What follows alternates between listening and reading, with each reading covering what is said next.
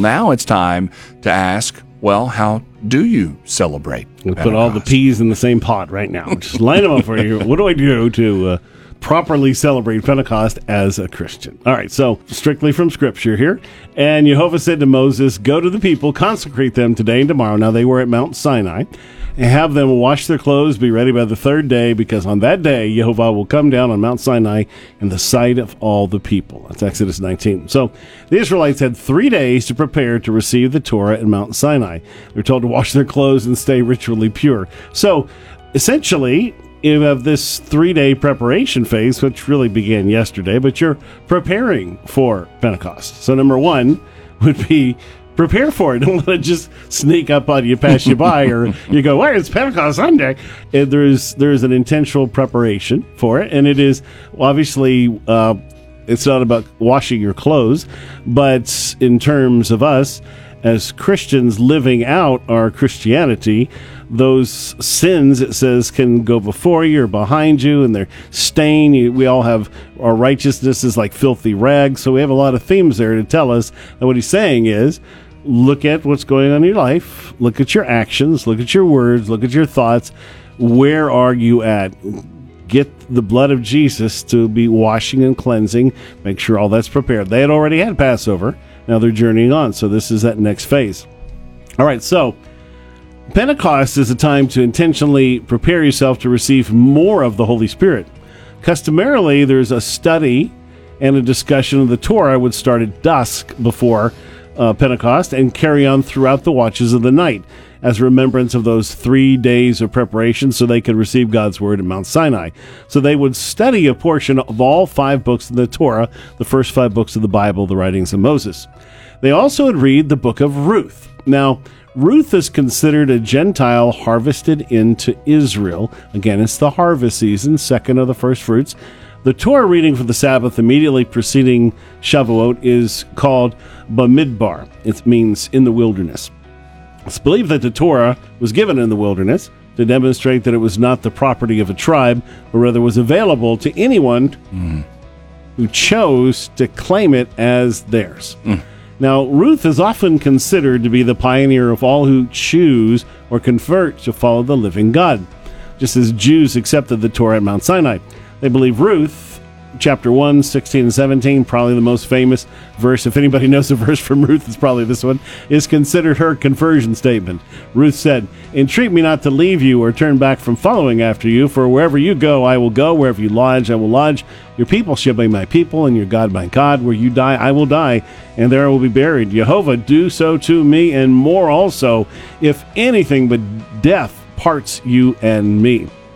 Now, Ruth is in the line of King David and therefore Yeshua Jesus. Her husband Boaz owned the ancestral land of the family in Bethlehem, Ephrathah, where Jesus was born. It's believed that David was born and died on Pentecost. So you also kind of look at David's life as an example of our life journey.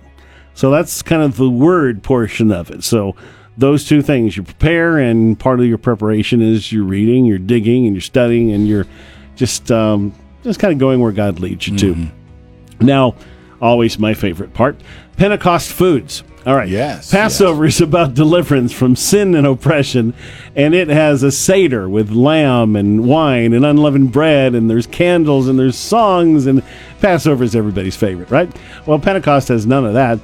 Pentecost was their arrival at Sinai, meeting with God, receiving the law and commandments. But you know, to make it extra special, it was also the springboard event to enter the promised land of milk and honey. So at Pentecost, you eat cheese plates, cheesecake, mm. quiche. They remember the wheat harvest with bread, pasta, and pizza. They're both great. The most popular Pentecost food is cheesecake. It's so popular that some call Shavuot Cheesecake Day. So I'll take it. They're kind of missing the whole point there, but nonetheless, I like for cheesecake. for the Yeah. Or uh, tiramisu, any of those kind of things. Very cheesy dessert. So, Ah, cheesy. yeah, well, that kind of cheesy too. so, the verse from Deuteronomy 26 He brought us to this place and gave us this land, a land flowing with milk and honey, and now I bring the first fruits of the soil that you, Jehovah, have given me. So, there's this tie in with uh, fruit and honey. So, uh, you have or milk and honey. So, those are the themes milk, milky things, honey, and of course wheat because it's the heat harvest. Okay, so that's the the basic things. Now let's dig into the sum up uh, kind of the spiritual side of what is Pentecost, what is God doing ultimately. Okay, so number one, it's something beyond and separate from our salvation. If you've been taught otherwise, that's simply not scriptural.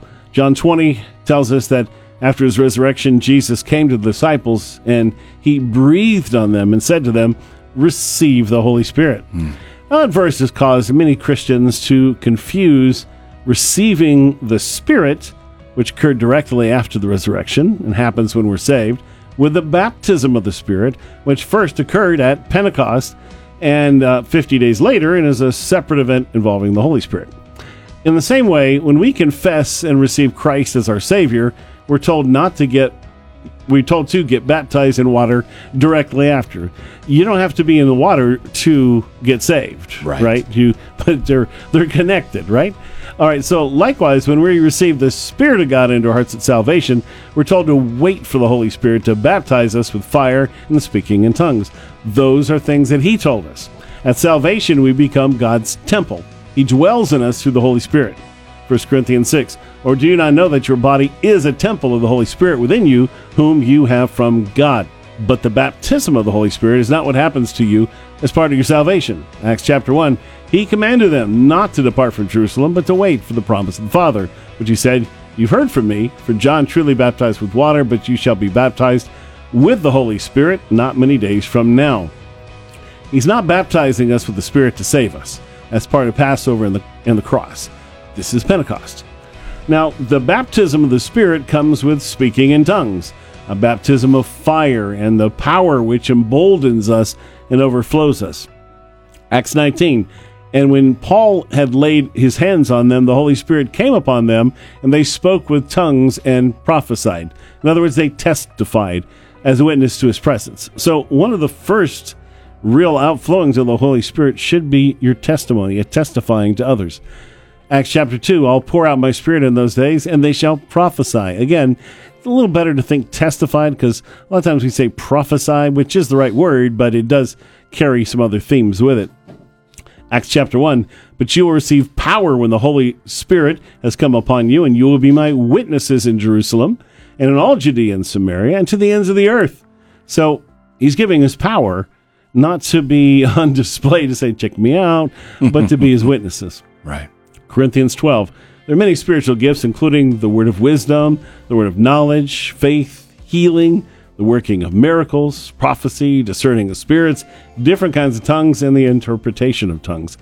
The Spirit distributes them individually as He wills. And that's just a reminder that everything we taught today is, you know, it'd be wonderful it all worked the same way for everybody. The baptism, uh, some people have just like for me, I didn't even know it existed and showed up and boom, there, and suddenly I'm baptized in the Holy Spirit.